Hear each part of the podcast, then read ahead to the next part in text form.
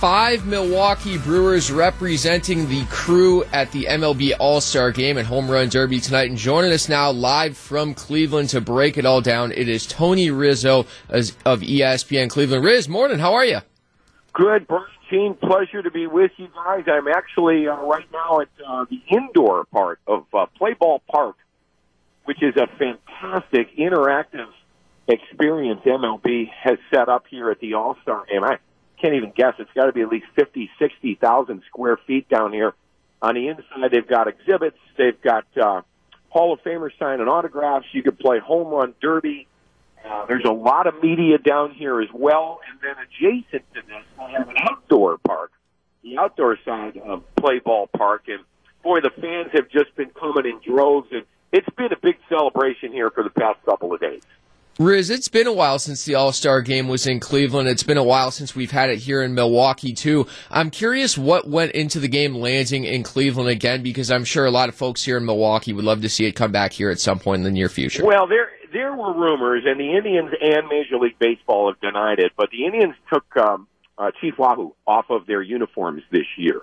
Uh, and they still sell Chief Wahoo gear at the team shop and at the stadium. But if you notice, the tribe doesn't play with the Chief Wahoo logo, and some people thought it was a uh, tit for tat that if the Indians did that, uh, that Major League Baseball will bring the All Star game. Truth be told, that might have played into it, but that wasn't the entire reason.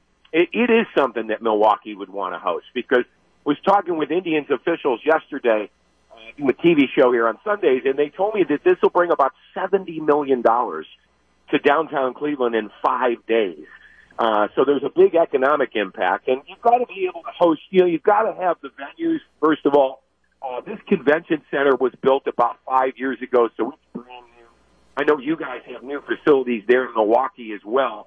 I think it would be a no-brainer uh, to, to bring it up there. But uh, a lot of people believe the Chief Wahoo thing played into it. You mentioned the economic impact, and it's got to be they're, they they'll always have to hope that people are going to want to come back, right? You, you, you get the you have the game, you get people to come to Cleveland for the first time, and then they look around and go, "Hey, this is awesome. We should come back." Yeah, absolutely, and that happened. We had uh, great concerts. They set up a concert venue uh, outside here, just off Public Square, which they've never done. They've never had a concert there, and they had about ten thousand people the other night, and it was just beautiful. The cityscape was the backdrop. It was all outdoors. It was a free concert. Twenty-one pilots played and and it was just it was an incredible scene. If, even if you've lived here forever, you've really never seen anything like it. So the opportunity for people to come experience your city is a is a real plus, and and I'm sure people will come back. A lot like Milwaukee, people don't realize how great a city Cleveland is. They think Cleveland, oh my God, and they think of all the old jokes from the talk shows. But you know, our city is uh, is really booming right now, like Milwaukee. ESPN Cleveland's Tony Rizzo joining us live talking about the MLB All Star Game and all the festivities leading up to it. Uh, that included a celebrity softball game, Tony, that had hometown favorites like Drew Carey coming back to town. It's really more than just a game. It's like a celebration of all things host city, in this case, Cleveland. Yeah, and I got to give Major League Baseball a lot of credit. They have really turned this into a five day thing. Not only, uh, you know, Drew Carey and, and got people like that, but a lot of the old Indians you know, uh, Omar Vizquel, Sandy Alomar Jr., of course, is on the coaching staff. Uh, Dennis Martinez came back to play. Uh, Jim Thome is here, Hall of Famer. You know, when you bring back all the stars like that from years gone by, it really makes it special. Like I said, we do have, there was somebody from the Avengers playing in that game last night. So it's been a lot of fun. It's been enjoyable. And, you know, like I said, you never get tired of doing anything here. Yeah, it would take you I mean, we're down here right now inside the convention center. It would take you a good three hours to visit every exhibit that they have set up down here. The, the magnitude of this thing is just incredible. Riz, how did our local product Joe Thomas do in the celebrity game yesterday? Uh, Joe's not a baseball player. God, I love him. He was, he was a, he's going to be a Hall of Fame.